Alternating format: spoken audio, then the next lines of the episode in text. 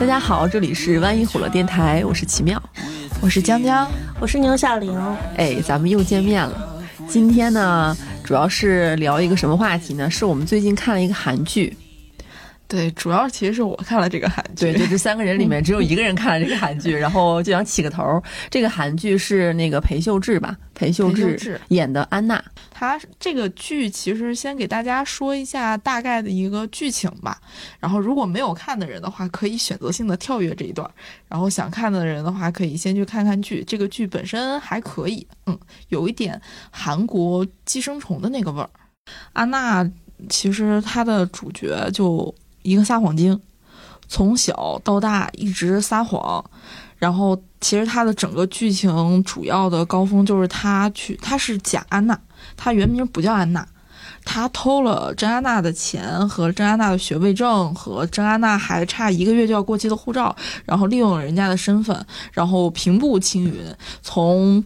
呃，艺术补习班老师，然后到大学老师，然后到后来就跟一个 IT 公司新贵，然后结婚，然后实现了自己的阶级跨越，就是一个靠撒谎走向人生巅峰的一个故事，大概是这样。就是一个拿别人的学位证，然后冒充一个呃身份，然后其实就是诈骗嘛。对，他就是诈骗。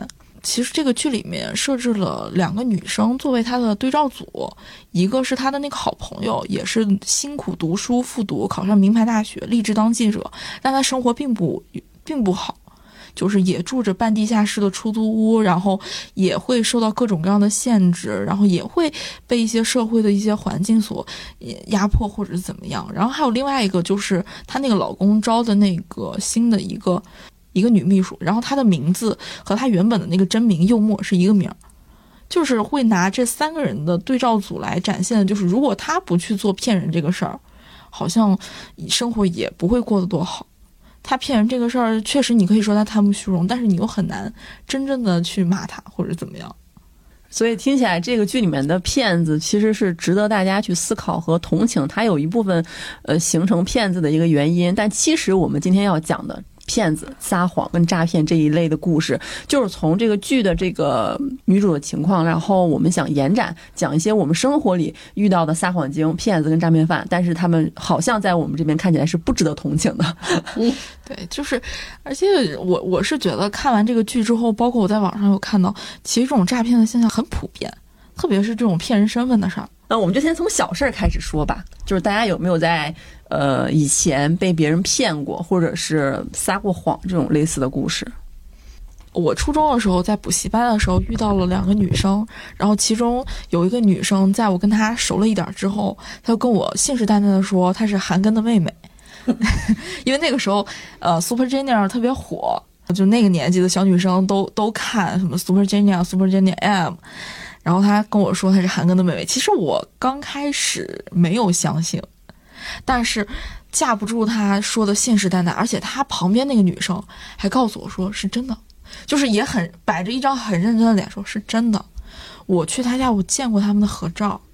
然后我我什么骗子还组团儿？对，就是组团儿。你知道，就十十三十四岁的我根本顶不住。就是刚开始我听不可能吧，然后还跟我说什么韩庚是不是在东北开了饺子馆？讲他妈在我们南疆对对对饺子馆。然后然后还说什么啊？就饺子馆我们都吃过，就是就是说了很多这样的信息。然后重点是旁边还有个人搭腔说是真的，我们看见过合照。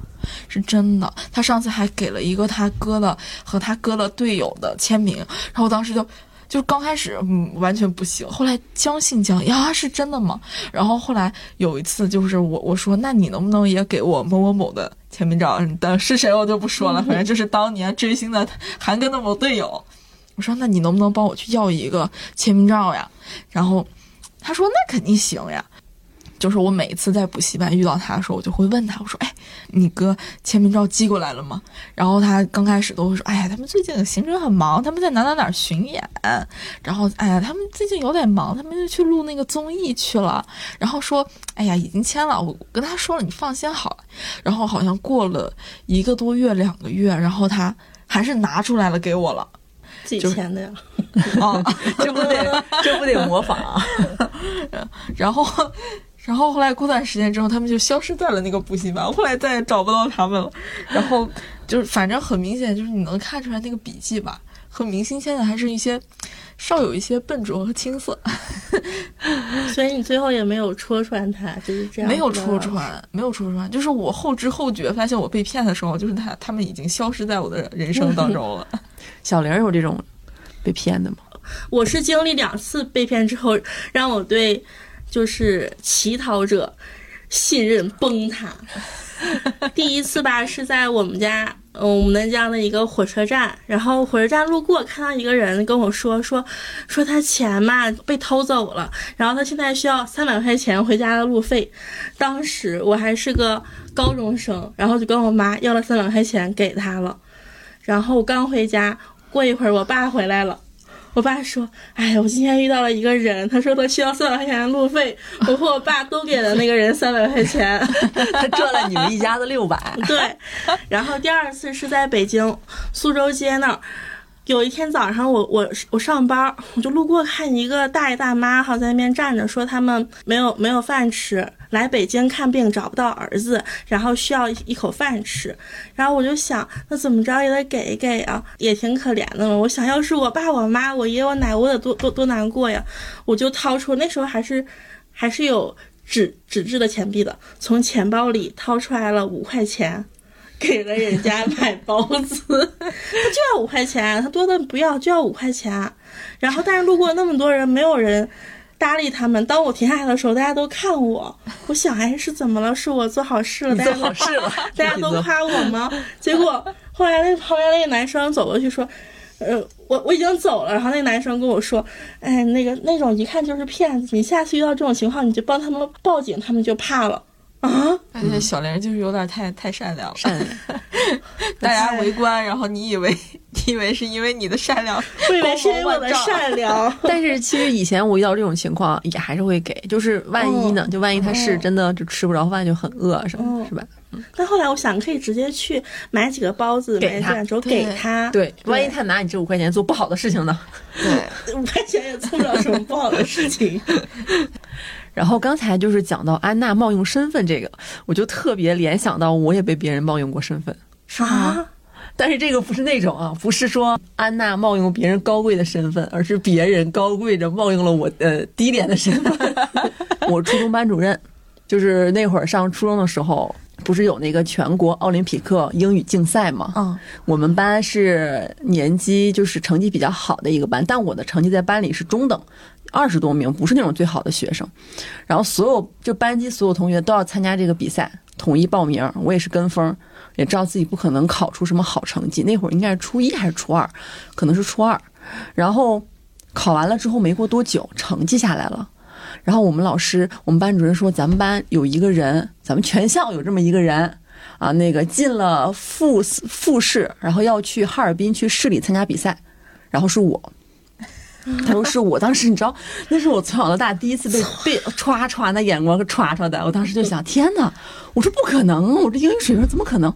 但我还是相信了。我觉得 就是咱就是自信起来了。全校只有这么一个人，就是我，你知道吧？然后当天，嗯，班主任就让我准备了，说回家跟你妈说吧，那个准备去哈尔滨参加比赛吧，全国级的比赛。我当时就很兴奋，我还没去过哈尔滨呢。就这个事儿把我骗去了哈尔滨，你知道吗？这么这么大声，对吧？整整的可大声。然后你很兴奋啊，这种事儿你跟家里说，家里也觉得这孩子可是真厉害。我妈还特高兴，跟所有亲戚都打电话说了一遍。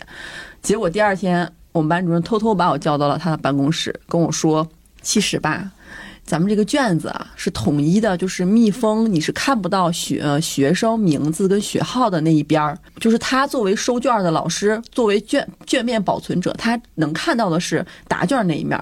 他是在所有学生里面随便抽了一张出来，他只能抽一次，把他的卷子放到了里面去。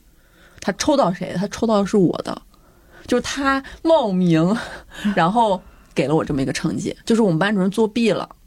然后我当时以为是我自己考的，你知道吗？他第二天就告诉我这个晴天霹当时我就很我很迷茫，我那么小，我不知道该怎么办，我这怎么弄？然后他就说考吧，然后我还不知道他为什么要这么做，然后我就去了，直到我就这一趟撒谎之旅，就是替别人圆谎，我感觉我是。然后就考完回来了，拿了一个全国什么第三的成绩。那玩意儿我估计就是你只要考，他就能给你一个名次的感觉。嗯，然后我们班主任连那个我拿到这个名次的那个原件儿的那张证书都没给我，他给了我个复印件儿，原件儿他自己留着呢。然后那个东西是他作为一个老师的一个，相当于他可以升评职称，就是我带的学生有过这样的成绩，他就可以评职称。所以我连原连原件儿我都没摸到过，你知道吧？我自己出的路费，然后带着我妈去 哈尔滨考试。问题是这个事儿我自己知道了，我没敢跟我妈说，我怕她伤心。确实是。啊，就是那种有一种被枪手给顶了的感觉。还是后来我妈知道了，很尴尬。当时那那天我们家里的气氛，就我都不知道该说什么好。然后我像是我做错了一样。然后过了很多年，我想起这个事儿，我当时觉得我们班主任真是太太可恨了。嗯，嗯，如果我们这个节目没有很火，我希望他不要听到。我真的一想到这个事儿就很生气。对他相当于给了你一个希望，然后又给你摔地上，就重点还让你自己花？钱，作为人民教师，你怎么可以做这样的事情呢？嗯你，还不如就让就是不告诉你呢。但是而且啊，最伤我的是他告诉我这件事儿的时候，他那个语气里还有一种，哎，你说我也感谢我。我也不是，他那个语气是我也不想抽你的卷子，他也想抽一个好学生的卷子，他可能是凭自己他抽错了，他想抽一个学习好的，这样的话替他去考更好的名次。那就抽到我了，他也很无奈，我也很无奈，哎我真无语。哎，其实是个挺悲伤的故事。悲伤，很悲伤。我笑着讲，但其实我无数次因为这个事儿，我觉得我被伤到了。啊、这就有点丧。这就有点相当于，就有的时候就你跟小孩说，哎呀。你是被什么圣诞老爷爷选中的孩子，然后偷偷在你耳边说，圣诞老爷爷是假的。对对对，就是就是这种感觉，很很 我觉得是童年阴影了。伤了我的尊严。然后其实这种阴影型的事儿，就是有的时候这种骗的事儿吧，他对你影响不是特别大，就像他顶多花了你点儿去哈尔滨的路费嘛，但是其实给心里阴影还挺大的。就我们的那有一个编辑左拉，他前两天跟我说了一个，说他刚来北京的时候就被当头一棒。就是他当年就是刚大学毕业来北京，就是一穷二白，然后对这个大城市也一点都不知道，连甚至连地铁都不会坐的时候，他到了地铁站，拿着自己的十块钱，看着这个繁华的大都市，不知道从哪儿把这个十块钱换成一个地铁卡，然后现在这个时候突然来了一个好心人，然后跟他说，哎。你十块钱给我，我就给你买卡。他以为遇到了好人了，然后就拿十块钱给人家，人家花三块钱给他买了一张地铁卡，之后把抵押钱一抓走了，卡给他了吗？卡给他了，嗯就是卡就是哎卡拿着，然后就走了，走了嗯 扭头就走了。就还没有等你反应过来。对，他说他站在那儿愣住了，愣了三分钟，他才反应过来到底是怎么回事儿，他才反应过来自己被骗了。然后他就说感觉特别难受，就是有种刚到刚到那个大城市，然后就被当头一棒，然后被教育了那感种觉这个城市不太友好，对人都不怎么行。代购 有点多。是，嗯。然后其实东北很多这种，就是卖那种保健品啊，骗老头老太太。以力神，伊利神是吗？这个太多了。嗯，安利，安利算吗？安利属于有点传销性质吧，我不好定义。但是我小时候吃了大概三四三到五年的安利蛋白粉啊什么的，对那会儿没有微商这个词儿，但是现在看起来还蛮像微商的。对，安利好像是算直销，但是它的那种，嗯、就是那种营销方式还挺上头的。嗯，我那会儿上学的时候，我妈有一天就是跟一个朋友说她要去开个会，我就愣住了。我妈没有工作，我说你开什么会？我妈说，哎，大人的事儿小孩少问。当天回来了，拎着一兜子药，嗯，什么钙片什么的，但是还有一摞子书，还有笔记。我说你这花钱就感觉去报了个班儿，然后那他他那几天就是去的还挺勤的，人家一开会他就去，然后那些东西也吃了好久，后来感觉没有什么用，他自己就发觉了，这东西就是在骗钱啊，发了好多那种宣传册，嗯，嗯讲企业文化的，我也陪我姥去过那种，那帮人都特别会，然后会给你租一个大巴车，然后管你叫爹叫妈，就这样，真的 管你叫妈。哎呦，我的好妈妈呀，你快点，我可想死你了。你看你最近这个大拇指甲盖儿的营养圈儿都小了，我给你拿拿我们家这个产品特好，你吃完不两天就变大了，就很感动。感动。就我姑妈也这样，就我姑妈是和我爸年龄差特别大，然后大概年龄看 二十岁那种，就是也是老年人。但是我姐挺能挣钱的，在深圳有一个自己家小公司，所以每年会给我姑妈五六万的这种零花钱，就基本上这几万块钱全都买药。然后我记，我还能记得我那个我那姐，然后打电话跟我妈哭诉，说我姑妈实在是把钱全花在药上了，控制不住她，你不给她再多点钱，她还跟你闹，实在不行往我们这儿送了，待俩月，就是挺就老年人挺上头的。嗯，但其实我觉得小孩儿也特别容易上当受骗。我小的时候就，哎，我不知道你们那边有没有啊，就是，嗯、珠心算。这个神童是吧？对神童那种是吧？对对，说教你一种什么方法，让你一秒钟就能够算出那种感觉得拿计算器才能算出来的。然后来我们那边儿就是做这种营销，就会在学校门口啊，或者是哪个地方，然后就是疯狂的营销，然后让家长都去看。你报了吗？报了，真能算出来吗？不行，就是就是他他主要资质的问题，资质的问题。他可能弄几个托儿，这几个孩子三秒钟全都算出来了。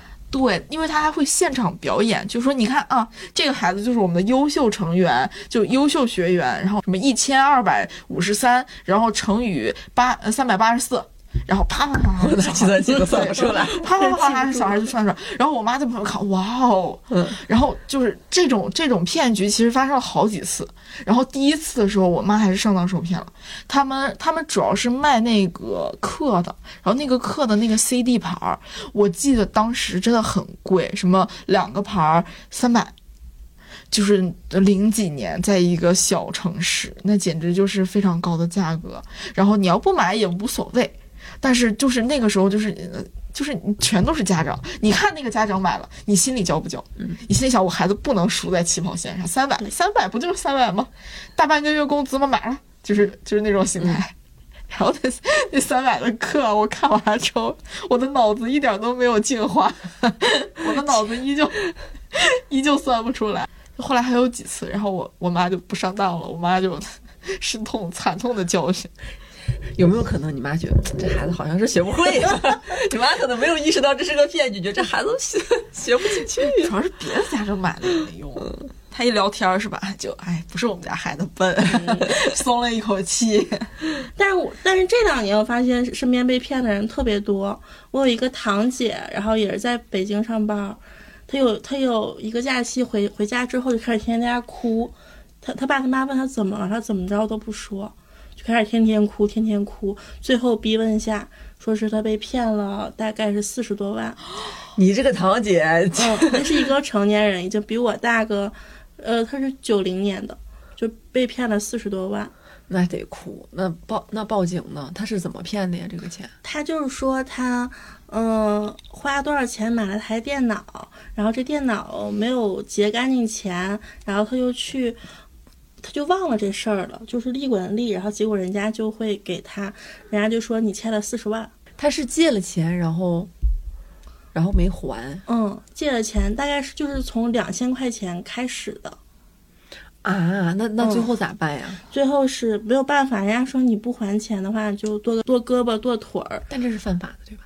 是，但是报案了也没有什么结果，所以当时看他那么难受，我我那个姑姑和姑父就各种借钱，然后卖房子，真的要把这个还上吗？对，可是对我我是觉得，其实像这种被骗，其实得付出很惨痛、很惨痛的教真的。很惨痛，就看他精神状态后来都不正常了，哦就是有点患得患失，然后总觉得自己对不起父母，然后每天都哭那种。这个压力太大了。嗯，对其实这种类似的还挺多的，嗯，就是被骗，就包括我记得我当时上大学的时候，那时候好像就是裸贷的事儿闹得特别大。嗯，嗯然后特别就是那段时间，我爸我妈给我打电话的机会都频繁了。然后他说：“你要是没钱，你千万别去裸贷。就”就绕了半天，就是绕了半天，家里怎么样啊？怎么样啊？就是哎，有钱吧？我说够还行，有。他说你没钱，你得说呀，千万别去裸贷。然后就是老老提醒。然后但是那个时候我印象当中，就是有一次是我我和裸贷这个事儿有点关系，就是我们学校后门有一个就半废弃的那种商场，然后那商场还会有一些店是开着的，包括有一些那种私人的小酒店、小旅馆会开在那里面。然后有一次在那块儿溜达的时候，然后我就突然经过那面墙的时候，就听到一个小旅馆有一个女生的声音，然后一边哭一边说。啊，我都已经拍了那么多照片了，你们什么时候能放过我？之类的这种话。然后我当时因为那种小旅馆隔音效果非常差嘛，就基本上在说话我都能听得很清楚，就感觉孩子挺可怜的。然后我听了一下之后，我感觉应该是裸贷，应该是裸贷。我觉得这种事儿其实，在大学的女生里面，其实还有一点儿真挺容易上当受骗的。就是不要为了一个化妆品、一个手机，然后就冒这种风险。对，这个风险实在太大了。对你工作以后赚钱都会买得起的，大学的时候没有就没有吧。就是正视一下自己的欲望吧。对哎，你们有没有被骗过买玉啊？有我以我我还以为我以为买玉这种只会骗中年妇中年阿姨。我真的被骗过 你。是你是喜欢玉石吗？不是，我是去我是去大超市购物完之后，人家小票可以抽奖，然后我去抽，抽到一个特等奖，特等奖是一块玉石，但人家告诉我这玉石你得交五百块钱，这是一块上好的和田玉。交五百块钱，嗯，我说五百块钱换一块价值不菲的和田玉，何乐而不为呢？你这个套路，我就给了，给了。嗯，然后后面还去鉴定了，发现它是个假的。你你这是啥时候被骗的？上大二的时候，那你那你还是这五百块钱可还是是一 不小的一笔生活费。对是大学生一般都三分之一、四分之一生活费呢。但我从小就有这种以小博大的精神，我想就是想赌一把，赌一把。我想这个玉啊，这么而这么且贵，商场抽奖是吧？对，那很感觉你这个地方就很让我容易相信你。我小的时候是旅游，出去旅游特别容易被骗，因为小的时候就像我妈他们就特别爱报旅行团儿，然后有时候旅行团儿跟你玩儿，前两天玩两个景点，第三天咔给你直接拉到了某一个地方，他先让你品茶。就是给你摆那个茶，就整的就感觉跟赵盼儿他们似的，就是 特别高级，跟你这一品啊，然后这么水要先第一遍要倒了呀，第二遍怎么怎么样给你弄，弄完之后品，然后那个环境因为太高雅了，就是我们都是一群就土包子的那种，就人家怎么样，人家问怎么样，然后我们就好喝好喝好喝，然后就告诉你这茶八百八，那个茶九百八，然后没有关系，就是如果你们钱不够，我们也就很善解人意的，就喝是还有了才收钱是吗？对，啊，但是他他其实还没有那么过分，就是他喝了，他只会先收你一个就是品尝价，但是你要想再干什么的话，你就得再去买了。然后还有就是在那种呃首饰店，就是跟你这个套路非常的像，就是去了之后就是参观大参观，这都是什么少数民族的，然后就是说什么云南的玉啊，怎么怎么样，怎么怎么样，然后就去，然后就抽奖，大家抽奖，然后抽到了特等奖，说哎呦天，价值两万八。你这次呃零点一折吧，算二百八。这数学算 我的天呐，就是我，我当时我都心动了，然后我说妈，我说这这折扣你都不买，然后我我觉得我我现在想想，我觉得我妈真的很强大你。妈说你是托儿吧？就我妈看了我一眼，把自己的钱包捂住了，就真的是双手捂住了自己的钱包。然后，然后我当时非常不可理解，我说我妈这个人有便宜都不赚，真傻。然后就看到旁边其他的就是同团的那些人疯狂的购物，特别很多老头老太太疯狂购物，一只手上戴三个手镯，然后就疯狂购物。然后只有我妈捂住了。然后导游过来问说：“阿姨，您不买吗？”然后我妈说：“不买，没钱。”就是我后来都甚至是到了第二天，我才突然反应过来，啊好像是骗人的哈。然后我妈说：“你当时非要让我买，非要让我买，我都怕你过来抢我包。其实感觉就是骗子更容易盯住这种女性。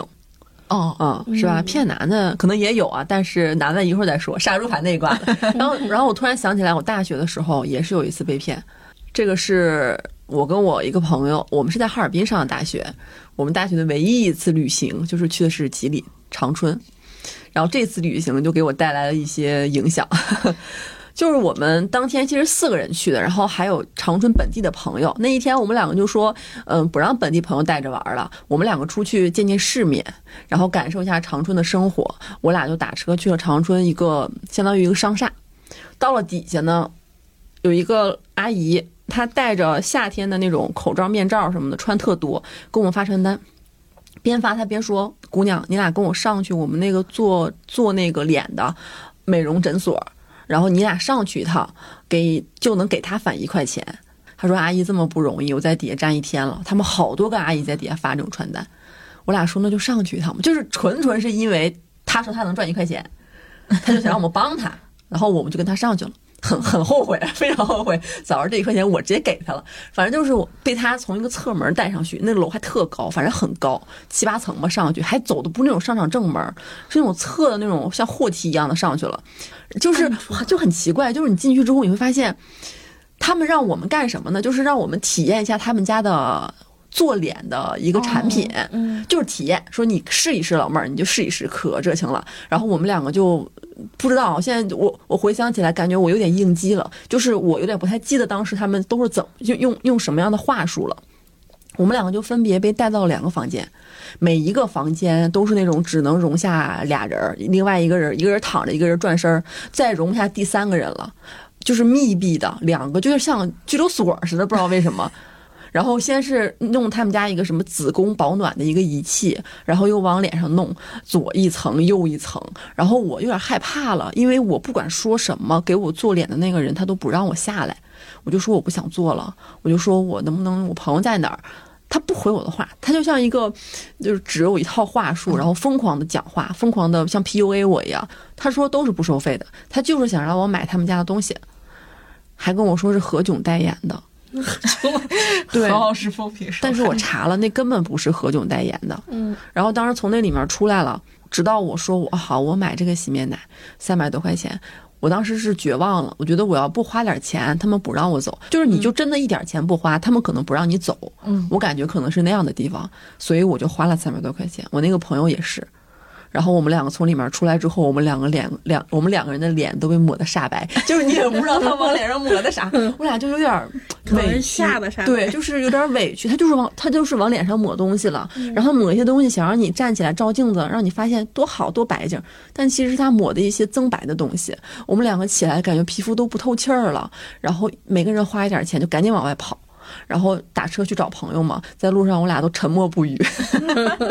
见到长春本地的朋友问我俩你俩咋了，我俩说让人骗了。就想起来还是很很可怕。嗯，你这特别适合上幺八幺八黄金眼，你就是看看这个节目吗？带带着记者去探访一下这个黑作坊，就好多人都是你这样的冤种。对吧？你记者也没办法花了三百才出来。我这是我这是花钱保命。然后我大学毕业了，也有过这种被骗的经历。嗯，就是我准备了很久的一个故事啊，就是传销。我差点被拉进传销，我就我，而且这个事儿我之前跟别人说过，说了好多次。这个是我来北京以后的一个阴影，就是它影响我很大。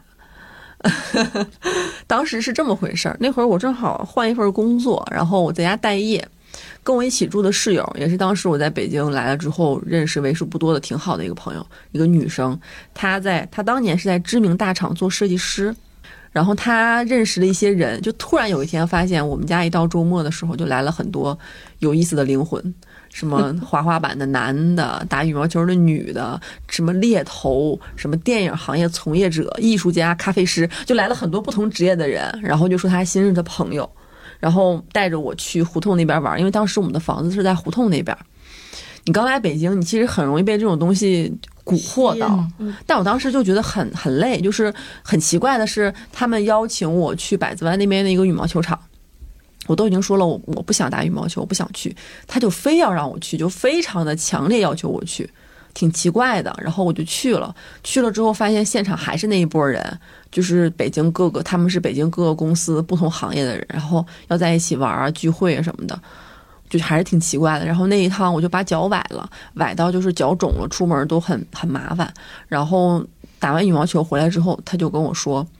什么？这几个朋友想跟我晚上在咖啡馆聊一聊，胡同那边的一个咖啡馆。然后晚上四五个女的，因为当时我男朋友还是一个体制内的人，然后他们觉得可能觉得不方便，直接把我骗过去吧。然后就说要先把这个事儿跟我讲一下，然后就开始几个女的就开始跟我讲他们在做一个什么事儿，他们加入了一个什么事儿，就这是特别好，能赚钱。然后拿出了一张纸。就开始给我画这个事儿，是你交五万块钱，然后进入到这一个，用他们的话来说，是一个北京呃互联网。年轻人人脉聚集中心，就是我是这么概括的啊。他们就是说来交朋友的，有很多资源，然后会定期组织一些线下活动、线下沙龙，高级了，真的没有任何传销品，不传销也不控制你，但是他就是让你交钱，然后发展下线，就是你交五万块钱，你要再带三个朋友去，你才能再抽成。然后就是各种树状图，然后给我画。我是一个特别讨厌数学的人，他一开始跟我画，我就一看，这不传销吗？这不是传销吗？然后我没敢吱声。然后我就想，那行吧。当时其实我比较，我那会儿还比较小，我就想，我已经感觉出这个事儿不太不太对，他起码是犯法的。然后具体它里面什么样我也不知道，因为他们只是在北京给我讲这个事儿。我的很天真的想法是，把我那个朋友拉出来。因为她刚去，那个女孩是一个山东女孩，是一个特别实诚的女孩，她特别容易相信别人。我觉得她刚认识这一波人就还来得及，我不想让她再去了。所以当他们邀请我去他们的大本营参观的时候，我就答应了，而且我还瞒着我身边的朋友了，然后我就去了。去了之后，确实也没收手机，也没控制我，很痛苦。一共去了两天，在一个在天津的一个别墅区，我去，当时那两天算是邀请新人来参观，就是你参观一下，你考察一下，考察之后你再决定你要不要加入，是那种。那两天从我到那儿，然后要吃住都不花钱，然后跟着他们到处参观，就是去不同的一个别墅区的不同的房子里面见不同的人，每一个人都要跟我聊天儿，一直跟我聊，就是各种身份、各种行业。然后都是自诩为在北京工作了很久，有一些工作经验，然后有车有房，穿的也好，拎着也是名牌包，然后年纪大的女的也有，然后刚进去的也有，然后他们试图用一种。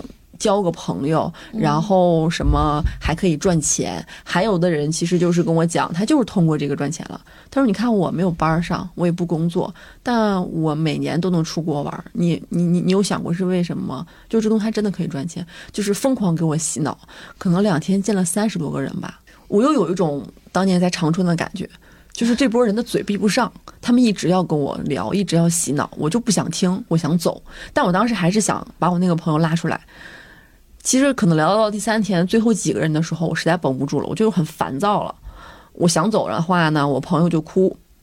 其实这波人里面，就是内部组织里面的那些人啊，什么加入了沙龙那些人，没有一个人不让我走。我朋友不让我走。我最麻烦的是我朋友不让我走，就大马路上跟我又哭又嚎。我认识他那么久，我们两个从来没有过这种场面，就两个人都哭得撕心裂肺的。他就哭着说，呃，是为了我好，然后他他希望，嗯，他加入之后能拉的第一个人是我，有这种赚钱的好是他第一个想到我，就是哭的不行，我就我嗓子都哑了，我就说，就是感觉三观。不和了，我就说这个事儿赚不赚钱跟我一点关系没有，但这个事儿就是传销。然后后来后期在那儿见他们那几个人，我就把这个情绪我也没有再崩了，我就说你们这就是传销。就是当时嗯辩论这个事儿的场面也很尴尬，跟他们辩论了好几轮，我还当场用手机搜索了央视的新闻，我说你们这个就是传销。但那边那个人跟我说。之前来的人也不是没有你这种想法的，什么给我们录音啦，然后报警了，警察来了没有办法，知道为什么吗？因为首先，他们的交钱方式都是现金，分钱方式也是现金。他们没有任何转转账记录。其次，他们所有的人都是用的你在北京的那种化名，像笔名一样，你也不知道他是干嘛的。然后再有就是他们没有对我进行任何的人身人身上的控制，手机也没收，是吧？你来天津了，我们给你提供住处，然后带你吃好吃的。警察来了，我们说你是我们的朋友，我我们就是在带你玩儿。他就把所有说你没有证据，因为之前他说已经有人干过这样的事儿了，但是我们不是在传销，警察来了也没法认定我们就是在传销。我们也，我当时就想，确实哈，没有什么漏洞，就是我我手里没有他们任何证据，他们也没有产品，嗯没有产品，嗯，他们也没有对我做什么事儿，没有威胁，是吧？我也没有人身伤害，也没有财产损失，因为钱也没交。嗯那我报警也没有用，我确实查过了。然后当时我就当时就走了，然后就离开那儿了。我回到北京之后，基本上两三天之内吧，我就搬家了，就跟我那个室友就彻底的断绝来往了。就后来就大家再也没有联系。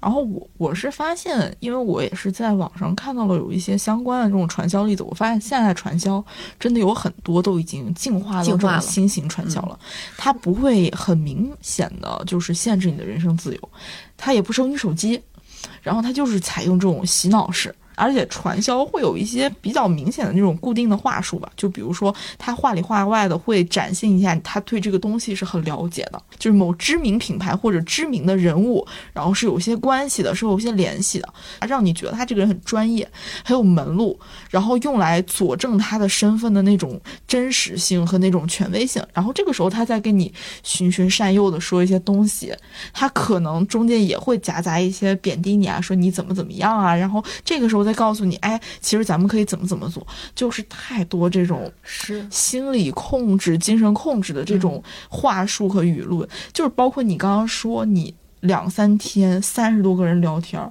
就这种聊天儿其实是在击垮你的心理防线的。说白了就是你人都累了，你累了，这个时候就很容易你知。道，其实当时，嗯，就是我心里非常坚定，我不加入是是因为他们说我每周都要坐动车去天津，这个大家庭 去给别人洗脑。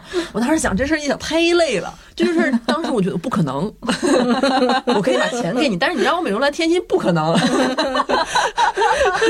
就不行。你想这事儿就很很那个，然后再有一个就是他们这个氛围，我当时真的发现。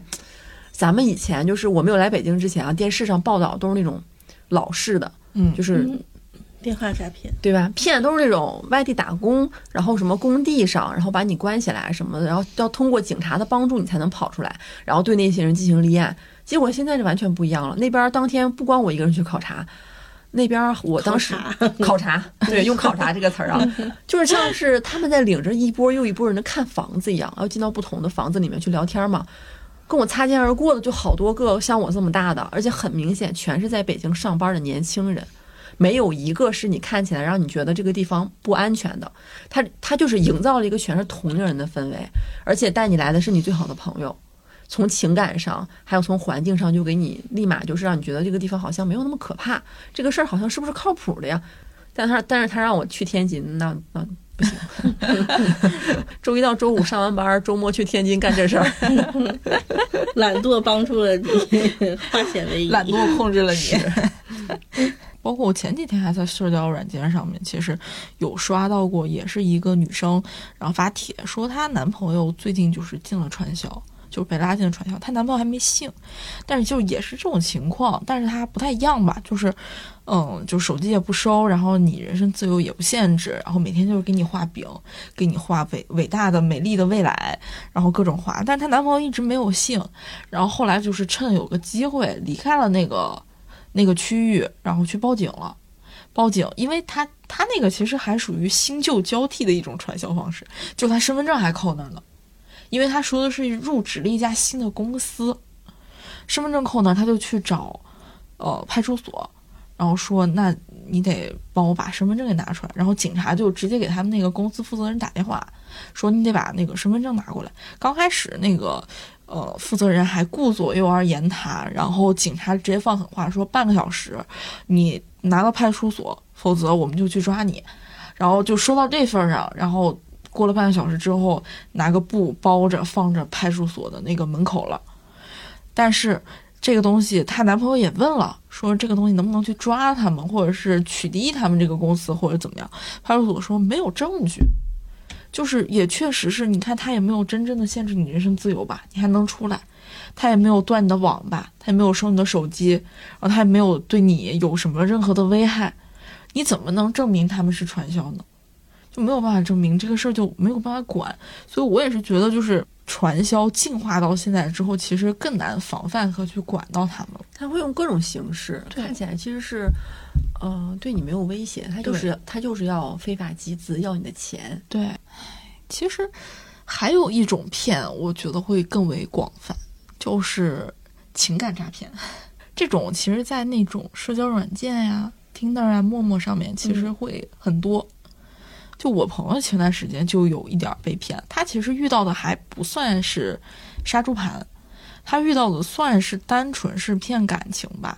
就那个时候他也刚分手，然后在网上就遇到了一个男生，特别聊得来，你看照片也感觉就是就是那种呃精英。就是社会精英，感觉就是穿着那种，嗯，非常考究的西装，然后在一个看起来得有几十层高楼的 CBD 的那种落地窗前，呃，手上戴的一款那种什么贝拉菲利，就稍微稍微轻奢一点的，那个太重奢了，嗯，就是感觉他。很有品味，然后又感觉就是新贵那样的状态。然后你跟他聊天，感觉他说话就是每一句都戳得到你。你你刚分手，你脆弱无助，然后他说我理解你，你这经历这些我都经历过，我懂。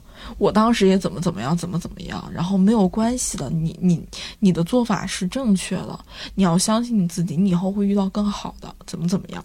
然后在女孩子要独自己去做什么事情的时候，他会无微不至的关心。他说：“他说我特别担心你的安全，你从朋友回家，你要做工，你要做那个出租的时候，你一定要跟我说，咱俩一定得说着话。万一有什么问题了之后，你要跟我打电话哦，就是。”很很温柔，然后他就是特别懂女孩子，就是什么时候需要或者什么样。然后包括他深夜去看房子什么的，他就会说：“我半个小时会给你打一次电话的，你一定要接，我要确认你一下你是否安全。”就那个时候他刚分完手，就是脆弱的心一下就被抓住了。然后后来他俩就约见面。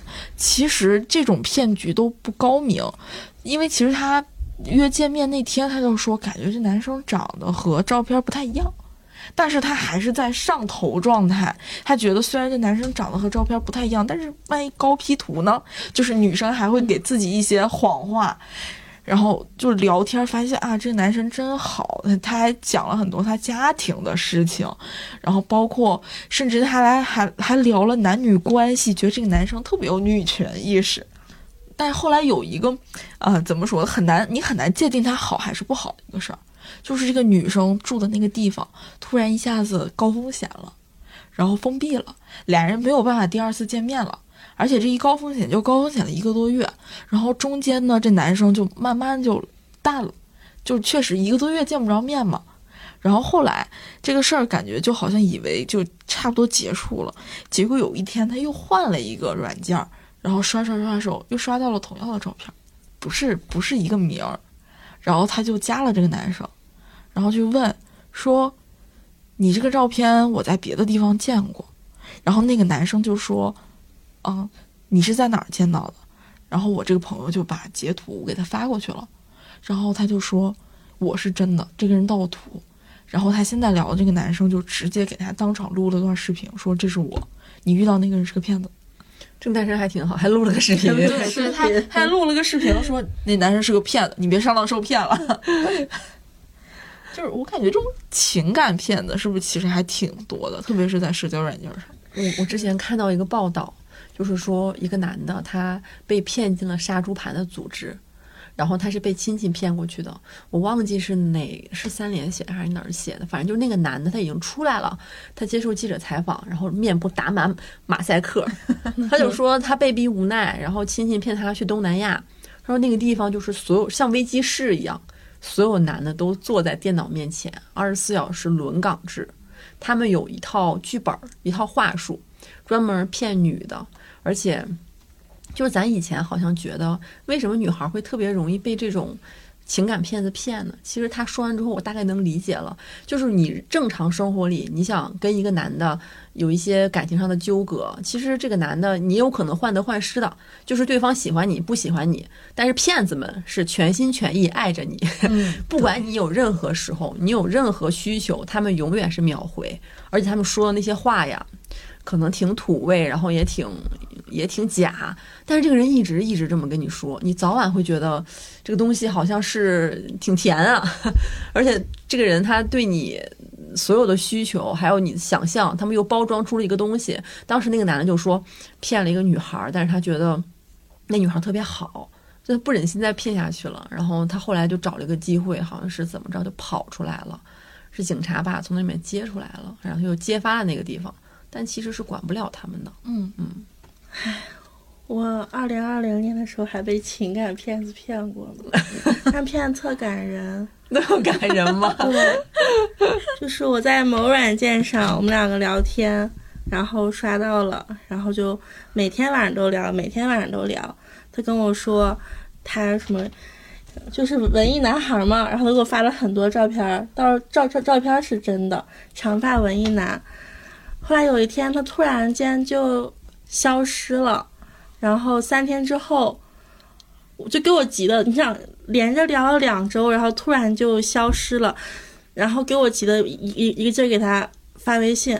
后来他三天之后出现了，他跟我说他奶奶生病了，从呼和浩特带他奶奶来看病。然后他说他是高中是在北京四北京四四中念的，所以对北京很了解。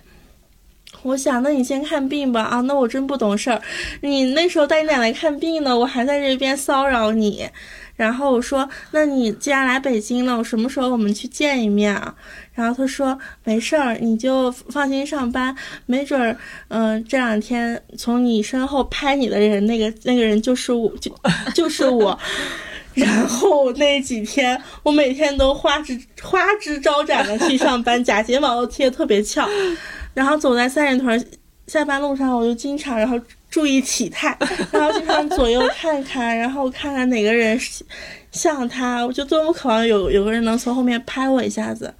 但是，就大概又过了三天之后，他把我删了，他把我删了之后，过一星期他又加我。然后他说啊，那是我那段时间心情不太好，然后我现在已经回家了，巴拉巴拉的。然后他说我我快要过生日了，你要给我什么生日礼物吗？加你就是为了要礼物。对，然后我就我就说那我就说那那我就送你个小礼物吧，我就买了一个 Burberry 的手帕，蓝色格纹的，还找人修用金线绣了两行诗，只要想起一生中后悔的事，梅花便落满了南山，放在一个盒子里，然后去给他寄了过去，然后他收到之后，然后没过两天又把我删了。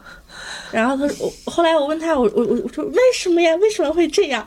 然后他说，我注定是个浪子，你是个好女孩，我觉得我我没有一颗稳定的心，嗯，我我我们不能再联系了，不然我会控制不住我自己。他控制不住我当自己时我？当时就信了，那这跟我想的发展不一样啊！是骗了个手帕，我以为他会跟你说他奶奶生病，急需一笔手术费之类的呢。他没有，但是他那些东西就很扯的，他其实根本就没有来北京，嗯，因为去年的时候，他通过微博给我发私信，在我过生日那天祝我生日快乐，然后说，嗯，然后说，嗯，今天收拾东西偶然看到了这条手帕，然后想想这么多年，还是只有你能和我聊得最来，我，嗯，我俩回两个字，笑死。笑死！而且我感觉这个男的当时把你删掉，是不是因为他女朋友或者他老婆查岗，对，肯定是。哎呀，怎么编出这种谎话？骗你感情也就算了，主要还骗你的 Burberry，骗我的 Burberry 还诅咒自己奶奶生病。是啊，真坏呀、这些男坏人。对，然后呃我觉得网上这些杀猪盘的事儿，这种特别多。嗯，嗯女孩儿其实挺容易被骗的。对，嗯，就会有的时候会伪造一些外国人，然后或者是那种呃高级，就是特别高级的那种，像我之前说的社会精英，嗯然后文艺青年这种也有，但是杀猪盘比较少。杀猪盘嗯主要还是那种社会呃社会地位和他的经济地位就比较强。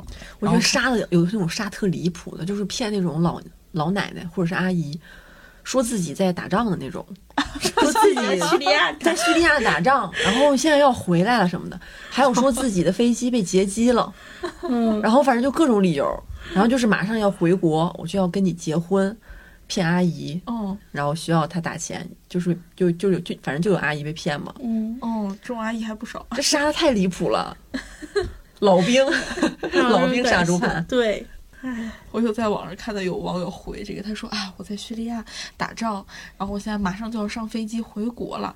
然后他他说你回国呀，那我还得接着打。然后我我在某某某某某个地方在打仗呢。然后什么时候我是步兵连，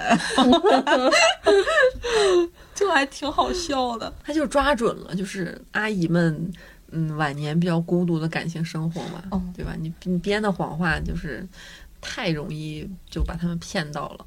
就有点像以前那个抖音上，还是一些那种短视频的软件上，就是那个假京东，假京东，假京东，对，也是骗了很多。哎呀，就其实看到这种新闻会觉得很唏嘘。我爸昨天晚上差点被骗，就是他接到一个电话，说是太平洋保险的，然后说你刚你前两天打那笔款，因为我爸去买的那那个保险，说那笔款有问题，然后我爸就嗯说你要给我一个什么什么什么码，然后帮你这边处理一下，然后我爸就立马挂断了电话，然后开始打了什么嗯打了九六幺幺幺零。然后就问，结果是骗子，就把那个卡挂失了。所以我现在碰到陌生电话，我都不敢接。快递和外卖，我都让他们括号放门口，不要给我打电话。我都是这样。下载反诈 APP 了吗？对，下载了，下载了，都破音儿了，都破音儿了都。就之前就是我可能因为老接到这种电话，就也不知道这个电话号是怎么泄露出，但现在就是没有什么个人数据隐私安全了，我觉得。就是每天各种不是诈骗的，就是卖房的，就是中介呀，要么就推销的，嗯总给我打电话。然后就有一天有一个外国来源的电话，我睡觉呢，我没接着，我一看，反正那个就是一个外国国名，就看起来他很离谱，我就不可能有认识人嘛，我就给挂了。没有一分钟，然后警察或者是什么地方就给我打电话了，说你刚才接到电话是诈骗。他说你没接吧？我说哎呀，我没接着啊。我说你还失望对吧？我当时就想，哎呀，我没接着。其实我接过好多次这种诈骗了，每一次我都想跟他们说一会儿。但我不是网上那种大哥们啊，就是什么想反 想反套路骗子，结果又被骗钱那种。我不是，我就想听听他是什么套路，咱听一听，然后好把这个套路跟别人讲嘛。你你有点关心朋友，对，我还发过，我还发过朋友圈，就我想听听现在他们都怎么骗，就各种各样嘛。我之前接到过一个南方口音的男的嗯骗我，我就说大哥你普通话不太好，嗯我说你你说什么我听不清，他说我普通我普通话哪里不好啊，就是 就听一下他们什么套路。之前还接到过一个电话，他一接起来，小江啊，小江，你把资料给我拿上楼啊。然后我说啊，嗯我说你呀？就是你呀？你不是小江吗？我说是啊，但是楼。装他想装你的老板，对，嗯装你的领导。对，然后然后他说你不在公司吗？然后后来说到这儿的时候，我才反应过来是诈骗，然后我又跟他糊弄了几句，然后他听出来我在糊弄他，但是一开口真的很好笑。骗子太离谱了，我前两天看到个新闻，说一个呃监狱的犯人，然后骗，然后进了监狱，骗了另一个监狱的犯人八万八万块钱，然后 评论第一条：不要总抱怨大环境差，真正有能力的人在哪儿都不受限制。看到这个，主要是我感觉，就这一期播到这儿啊，我们三个就冤种，就轮流被骗。就是每一种类型咱们都尝试过了。而你知道我之前尝试不是，就是我之前就是传销这个事儿啊，就差点进传销这个事儿，嗯我有一种羞耻感。嗯，我觉得我我当时很不愿意跟别人提，我怕别人用异样的眼光像打量傻子一样的看我。但现在我不怕了，我跟这事儿和解了。我觉得你这事儿做的，第一是你仗义，第二是你还挺聪明的。如果对是我去了，我百分之八十可能会被可能会加入。不是，咱一个是真没那五万块钱，我刚嗯毕业，他让我拿五万，哪有啊？他跟我说，呃，他们有专门负责帮我用信用卡套钱的人，嗯，就是所有方面他们都想到了，但是他们没想到我胆儿小，我不敢办信用卡，因为我我们家的家训啊，从小就是只有两条，一个不许借钱，一个不许纹身。到现在为止，我还在，这不可能，我们家家训就是不能裸贷。那 就不可能，还是有点阴影。我的就是，甚至我后来，因为当时我们是住在雍和宫那面的胡同嘛，那一年之内我都不敢去那边。就一去那边，我觉得我的心情很复杂，对吧？首先是经历了这个事儿，觉得给我到北京的第一年一个打击；其次是失去了一个很好的朋友，我开始对友情又有一些怀疑；再一个，我没把这个人拉出来，就是我不知道他现在过得怎么样，所以这个事儿我一直有点放不下。嗯嗯而且一些人家当时还特别的那个气焰嚣张，就是跟我对峙的那其中有一个人还跟我说，只有一个办法，就是你们你联合十几个受害者，然后你们都有被我们就是非法集资的资金的往来证据，你们有录音，你们人数够，你们去你们去报警，可能有点胜算。就是人家都已经那么直接的把方法告诉方法都告诉我了，人家就根本不太嚣张了太嚣张了，不怵你太嚣张了。但我是觉得，其实现在诈骗人的手段真的挺多的。就如果大家被骗过，也不要太有这种受害者羞耻。我觉得就是，其实是你人比较善良，所以你才比较容易受骗我。甚至有一点就是是呃诈骗鄙视链儿那一年，我觉得哪怕是被个感情骗子骗了，也比这个好，就是觉得这个不太够不太够胆儿。但其实这个还真挺容易被骗。很有分量。因为我是直到在小宇宙听到一个女孩儿专门录了一期讲这个事儿，我才放下了。我觉得原来不是只有我一个人，嗯还是很担心这一期被我妈听到，别让阿姨看到，嗯别转发。不转发。还有那个初中老师，这 但是也还好，就是你知道这些套路之后，你至少不会第二次再踏入同一条河流。嗯，然后还有一个就是，特别是女生，就是千万不要晚上，然后去一个偏向私人的场所。就是你要跟他见面或者怎么样，你去一个就是公共场所，咖啡馆或者麦当劳，对，就是这样的地方，在不知根知底儿的情况下去到别人的家或者是这种地方，真的挺危险的。因为我今天还在网上看到有一个帖子，就一个网友去年的时候，他因为跟着一个朋友去了另外就是朋友的朋友的那个家里面，然后他后来住了两天之后，发现那个朋友他家里面是邪教，就不让他们出门，甚至还不让他们喝水，不让他们吃东西，然后非要说非要说这个博主说你是神兽，就我们这个家里面有一些污秽的东西，有鬼，你必须得在这，你得镇压住这种东西，然后不让他走。然后他其实是这个博主和他这个博主这个朋友两个人住在这个屋子里，就是到他们这个地方借宿的。然后他的那个朋友还被还被这个屋子的人赶走了，说你这个朋友是妖怪，让他走。然后就是他当时就是报警了之后，警察给他把他接出来了。但是确实挺离谱的，他说的时候我就觉得挺离谱的，还说他是个神兽，然后需要让他在那个家里镇压，要是他走了之后，他们就会整个这个屋子就会被鬼上身，就挺惨的。我觉得主要是不让吃饭，不让喝水，这个也太惨了。就是君子不立于危墙之下吧。上升到一定的高度了，上升到一定高度。聊了不少这个被骗的经历。对，就是我们三个就是被骗经历丰富，然后也让大家少被骗点儿。那我们这期就就到这儿吧，我们下期见，拜拜，拜拜，下期见。And she's beside me, I walk slowly. She feeds my soul all the gold I could need. This whole time I've been searching for the wrong thing. She's my captain, she's the sea, she's the sun on my back.